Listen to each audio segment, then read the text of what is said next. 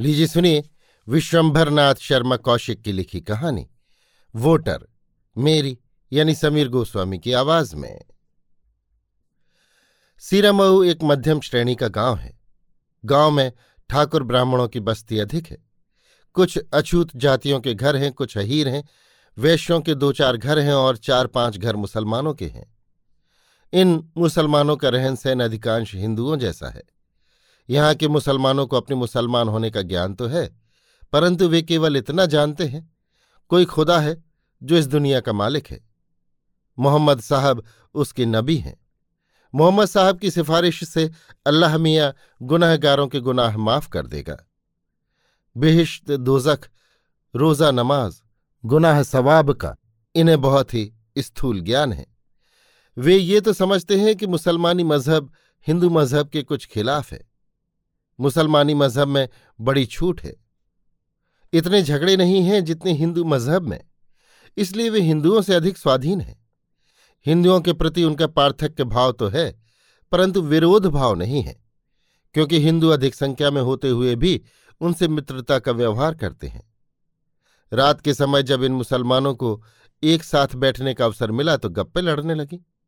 एक बोला, आजकल बोटन का बड़ा ज़ोर है। हाँ परसों हम संतोखीपुर की बाज़ार गए थे। वहाँ कुछ मुसलमान भाई पूछते थे कि तुम किसे वोट दोगे? हमें कुछ मालूम नहीं था, सो हमने कह दिया जिसे आप लोग देंगे। और क्या कहता? करीम नामक व्यक्ति बोला, ठीक है, हमने तो एक दफ़ा वोट डाला था, बहुत दिन हुए। अच्छी तरह याद नहीं कि कैसा क्या हुआ था। डिस्ट्रिक्ट बोर्ड की तरह होते होंगे। जब बखत आवेगा तब सब मालूम हो जाएगा। हमारा गाँव तो जिसे देगा उसी को हम भी देंगे। गाँव के खिलाफ थोड़ा ही जा सकते हैं। ठीक बात है, गाँव के खिलाफ चलकर रहेंगे कहाँ? सुना है, खुदा जाने सच है कि झूठ, कि एक मुसलमानों की तरफ़ से खड़े होंगे और एक कांग्रेस की तरफ़ से? करीम के कान खड़े हुए। उसने पूछा, ये क्या कहा?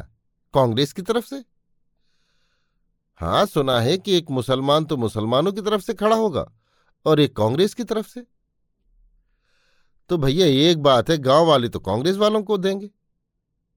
हाँ सो तो बनी बनाई बात है। तब तो हमारी मुश्किल है। हमें मुसलमानों की तरफ़ वालों को देना चाहिए। हाँ ये भी ठीक कहते हो। अरे तो इस मामले में हिंदू लोग ज़ोर नहीं देंगे? हाँ ज़ोर तो ना देना चाहिए। हम मुसलमानों का मामला हम मुसलमान जाने। हम लोग तो उनके मामले में दखल नहीं देते। मगर एक बात ज़रूर है कांग्रेस का बड़ा ज़ोर है। करीम ने पूछा, काहे चचा तो हिंदू तो किसी हिंदू को वोट देंगे? हाँ सो तो देंगे ही। तब तो हमें मुसलमान को वोट देना पड़ेगा। हम हिंदू को वोट काहे को दें? प्रौढ़ चचा हंसकर बोला, अरे, तुम समझे नहीं, हम तो मुसलमान को ही देंगे। तुमने कहा ना कि कांग्रेस की तरफ़ से खड़ा होगा? होएगा, वो भी मुसलमान ही, हिंदू नहीं होगा। क्या मतलब मैं समझा नहीं? तुम गावदी ही रहे। अरे भैया, दो मुसलमान खड़े होंगे, एक मुसलमान की तरफ़ से और एक कांग्रेस की तरफ़ से। अच्छा कांग्रेस की तरफ़ से भी मुसलमान ही खड़ा होगा? हाँ, तब फिर क्या खौफ है? गाँव वाले जिस मुसलमान को कहेंगे, उसे वोट दे देंगे। सो तो करना ही पड़ेगा। गाँव के खिलाफ नहीं जा सकते। यही तो मुश्किल है। चुनाव का दिन निकट आ गया। एक दिन एक मुसलमान कांस्टेबल गश्त करता हुआ सीरा मऊ भी आ निकला। मुसलमानों ने उसका स्वागत किया। खाना वाना खाने के बाद मुसलमान कांस्टेबल बोला, तुम किसे वोट दोगे? अब हम ये सब क्या जाने? जिसे आप कहें उसे दे दें। मुस्लिम लीग के आदमी को देना। मुस्लिम लीग क्या है? मुस्लिम लीग मुसलमानों की एक जमात है। वो पाकिस्तान बनवाएगी। पाकिस्तान क्या? पाकिस्तान माने मुसलमानी राज, कांग्रेस माने हिंदू राज। अच्छा। हाँ हिंदुओं के बहकावे में ना आ जाना। लेकिन एक बात तो बताओ खां साहब, जब कांग्रेस राज हिंदू राज है, तब मुसलमान उसकी तरफ़ से कैसे खड़े होते हैं? ये उनकी अकल और क्या कहा जाए? मुसलमान होकर हिंदू राज पसंद कर रहे हैं? ये तो बड़े ताज्जुब की बात है। खैर, ताज्जुब की ये दुनिया ही है। तुम मुस्लिम लीग के आदमी को वोट देना। उनका नाम है, याद रखना, भूल ना जाना। सबने तीन चार बार नाम को रटकर याद रखने के पश्चात कहा, ये अच्छा बता दिया खां साहब। प्रौढ़ व्यक्ति बोला, मगर दारोगा जी तो हिंदू हैं, वो तो नाराज़ ना होंगे। वो इस मामले में नहीं बोल सकते। अच्छा? हाँ इनमें इतनी हिम्मत कहाँ? अभी कोई मुसलमान दारोगा होता तो देखते। ये हिम्मत मुसलमान में ही होती है। हाँ तो याद रखना। याद रखेंगे खां साहब। गाँव वाले हिंदू बहकावे तो उनकी बातों में मत आ जाना। अब जब आपका हुक्म लग गया, तब गाँव वाले चाहे जो कहें। खां साहब तो ये पट्टी पढ़ाकर चल दिया। इधर इनमें खिचड़ी पकने लगी। अब आई मुसीबत। कहे? खां साहब मुस्लिम। वो क्या कहा था, याद नहीं आता? कुछ लीग लीग कहते थे? हाँ वही मुस्लिम लीग। खा साहब उसके आदमी के लिए कह गए हैं, गाँव वाले कांग्रेस वाले को कहेंगे। हाँ ये तो है। खां साहब पुलिस के आदमी हैं, दुश्मनी बाँध लेंगे। और क्या? इधर गाँव वालों की बात ना मानेंगे तो ये बिगड़ेंगे। रात दिन इन्हीं के साथ रहना है। यही तो मुश्किल है। दूसरे गाँव के ठाकुर मुखिया ने इन सबको बुलवाया। इनके पहुँचने पर उसने कहा, कहो, अल्लाह बकस मिया, किसे वोट देने का इरादा है?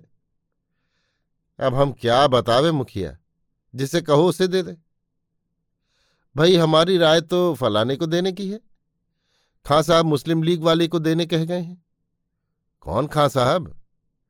अरे, वही थाने वाले। अच्छा वो मियाँ, उनको कहने दो। पुलिस के आदमी हैं। तो क्या करेंगे? ना जाने कहाँ के रहने वाले हैं। साल छह महीने में बदल कर चले जाएँगे। कौन उनके यहाँ ज़िम्मेदारी है। हाँ ये तो आप ठीक कहते हो। और हमारे साथ तुम्हें ज़िंदगी काटनी है। हाँ मुखिया दाऊ, मरने जीने के साथ ही तो आप लोग ही है। तो बस ये समझ लो। सो हम आपसे बाहर नहीं हैं। जिसे हुक्म दोगे, उसे देंगे। बस यही पूछना था। अच्छा ये नाम याद रखना, समझे? सुनो मिया, ये नाम याद कर लो, एक ने अन्य से कहा। या आधे और भूल जाएँगे तो चलते वक्त मुखिया दाव से पूछ लेंगे। और क्या, और वोट डालने की जगह भी आदमी रहेंगे, उनसे पूछ लेना।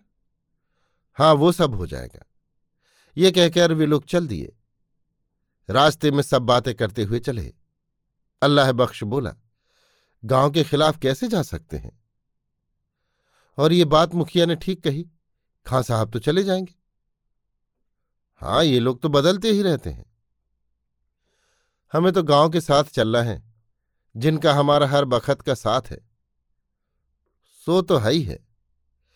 परंतु करीम को ये बातें नहीं जच रही थी। उसका लक्ष्य केवल ये था कि मुसलमान भाइयों के खड़े किए हुए आदमी को देना चाहिए। उससे मुसलमानी राज हो जाएगा।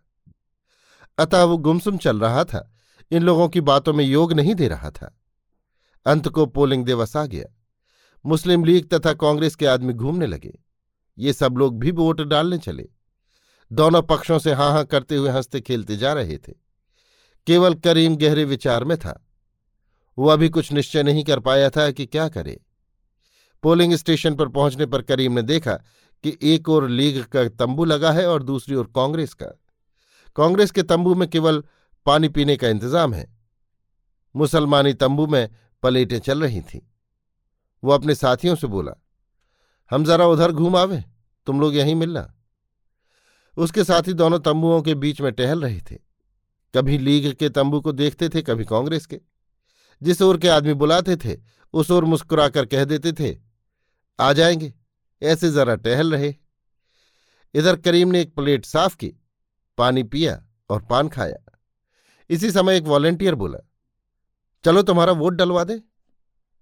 करीम बोला, चलो। रास्ते में सोचता जा रहा था कि कह देंगे ज़बरदस्ती पकड़ ले गए। जब अंदर पहुँचा तो कलीजा धड़कने लगा। सुना था अंदर डिप्टी साहब होंगे, पुलिस होगी। पुलिस को भी देखा, डिप्टी साहब भी ज़रूर ही होंगे। मुँह सूख गया। जिस समय उसे प्रश्न किया गया कि किसे वोट दोगे तो वो दोनों नाम भूल गया। वो भयभीत नेत्रों से मुँह ताकने लगा। फिर प्रश्न किया गया, किसे वोट दोगे? जल्दी बोलो। करीम का दिमाग चकराने लगा। इसी समय एक ने राष्ट्रीय मुसलमान का नाम लेकर कहा, फलाने को वोट दोगे? करीम ने प्राण ऐसे पाए। जल्दी से बोला हाँ हाँ इन्हीं को। क्लर्क ने क्रॉस लगाकर वोट बक्स के अंदर डाल दिया। वो लौटने लगा तो एक मुस्लिम लीगी बोला, तुमने तो कांग्रेस के मुसलमान को वोट दिया। मियाँ कुछ बोलो नहीं। तुमने बताया भी नहीं, हम भूल गए। बड़े गवार हो। बाहर आकर जब अपने साथियों से मिला तो उन्होंने पूछा, किसे वोट दिया? करीम बोला, कुछ पूछो नहीं, हम घबरा गए। वोट किसे दिया? कांग्रेस के आदमी को। ठीक है गए मुस्लिम लीग के आदमी के साथ और वोट कांग्रेस को दिया? हाँ हाँ लीग वाले ज़बरदस्ती पकड़ ले गए। वहाँ जाकर हमने कांग्रेस के मुसलमान को वोट दिया। परंतु उसकी बात पर किसी ने विश्वास नहीं किया। करीम को यह अफसोस है कि उसका वोट मुस्लिम लीग को नहीं मिला और अन्य लोगों को यह संदेह है कि उसने मुस्लिम लीगी उम्मीदवार को वोट दिया। अभी आप सुन रहे थे विश्वंभरनाथ शर्मा कौशिक की लिखी कहानी, वोटर, मेरी यानी समीर गोस्वामी की आवाज़ में।